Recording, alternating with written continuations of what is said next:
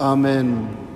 Go into the whole world and proclaim the gospel to every creature. I should like to give you a small example of that. Last Sunday was not my best Sunday of my life. I'll just put it like that.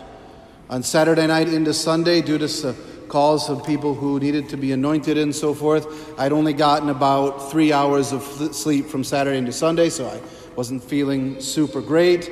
As many of you know, I had hurt my foot really badly on Friday, and by Sunday it was not doing so good either, and so I had the 8 o'clock Mass and the 10:30 Mass and I got to the 12:30 mass and I'll just say by that time I was not dialed in 100% and at the end of that mass now again the 12:30 mass is the old rite and all in Latin. It's not super complex but just a little bit different.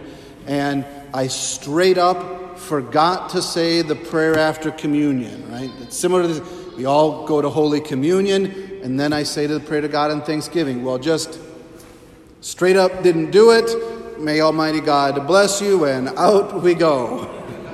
And uh, no one said a word. I didn't know what was going on at all. I got back into the sacristy with all the altar boys, right? There's about 10 of them. Oldest one is 15, youngest one is 9 or 10. We bow to the crucifix. And then the oldest one, absolute kindness and gentility and peace says, Father, did you forget to say the prayer after communion? And I looked at him because I said, Are you telling me I forgot to do it? He said, You forgot to say the prayer after communion. Now, the thing of it was, immediately, in my own self, a lot of negativity flooded my mind. Not paying attention. I didn't give God what God deserves. People come here to pray and I skip things and that distracts them and they're going to be upset with me and so on and so forth. And in the span of that 10 or so seconds that I'm doing this in my own mind, all of a sudden, all the little altar boys, one by one, with soft voices and light hearts, oh, I remember we went camping and forgot this thing and it was so silly. I remember I was building Legos and forgot this and it was, they started counting instances where they had forgot something honestly and it was a beautiful, kind, sweet hearted thing. And it ended with me feeling much more at peace not so bad about myself and rejoicing in the goodness of gospel mercy.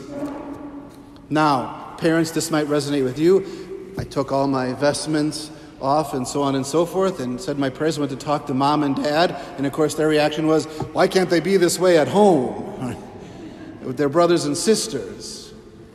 And that also caused a reflection in me because I said, Yeah, you know what?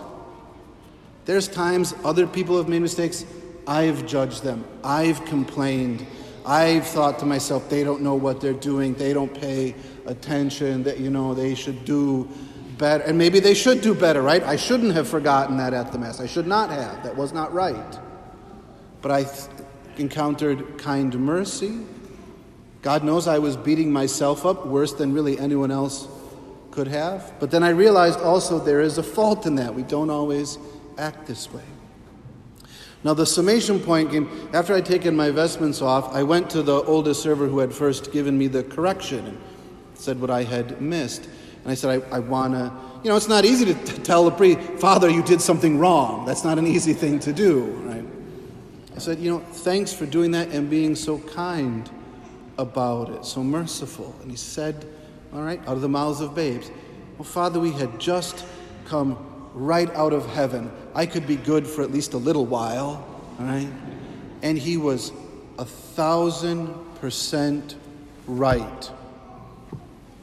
On the solemnity of the Ascension, we acknowledge the totality of redemption in Christ, the second person of the Blessed Trinity, who, when God so loved the world, came his infinite, transcendent Godhood united with a human nature and received the name Jesus and taught us the way of life and redeemed us and was expiation for our sins on the holy cross who rose gloriously over the grave so we don't have to fear our sins and don't have to fear our death and now, after teaching the church the mysteries of the kingdom that we celebrate, ascended into glory. And you know what the difference is from when he descended to when he ascended?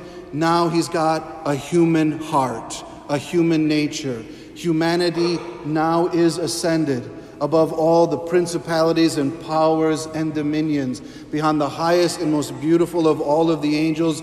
Human nature is ascended into the very life of God, Father, Son, and Holy Spirit itself. And when you say the name of Jesus with love and reverence, you are elevated to that height. At the Mass, you know, it's a ritual. We do it every single time we say Mass, but it's an utterly powerful moment. The priest, after babbling on at the pulpit, gets us to confess right faith. And then we go to the altar, and the priest says, The Lord be with you and with your spirit, and then says, lift up your hearts. And you say, We lift them up to the Lord. And you are elevated into the highest glories. Your life can be lifted up beyond all of the greatest and most beautiful things of creation, the greatest and most beautiful of all of the angels, the most wonderful of all of the saints. In that moment, in that time at the altar, you are in the highest glory. St. Paul said, Eye has not seen, ear has not heard, nor has it so much as even entered into the hearts of men what God has ready for those who love Him.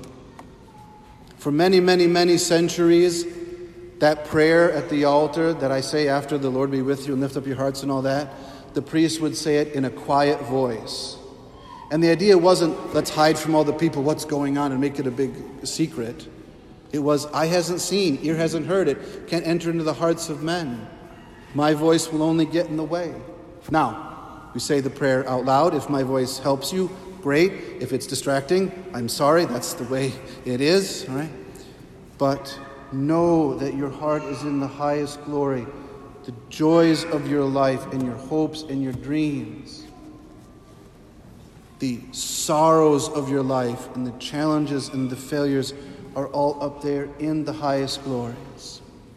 And we dwell there and commune with the ascended one in his might and victory.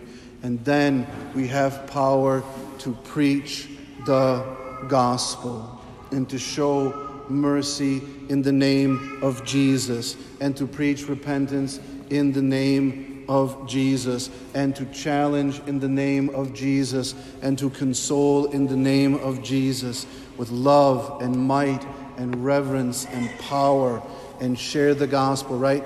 Like that young boy did with me.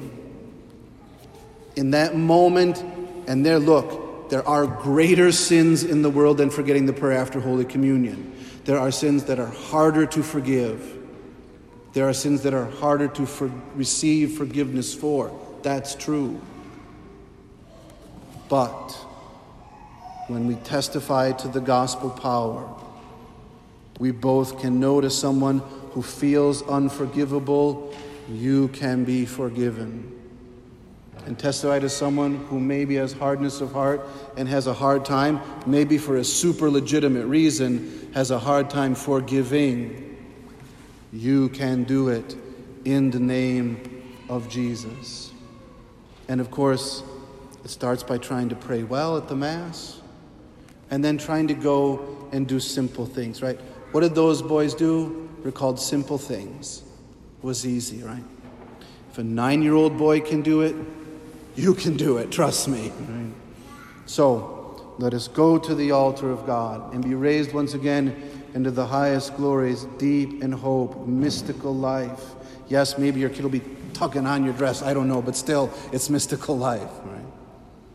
And then in simplicity and joy, in small ways and great, we will go forth and preach the gospel to the whole world. In the name of the Father, and of the Son, and of the Holy Spirit. Amen.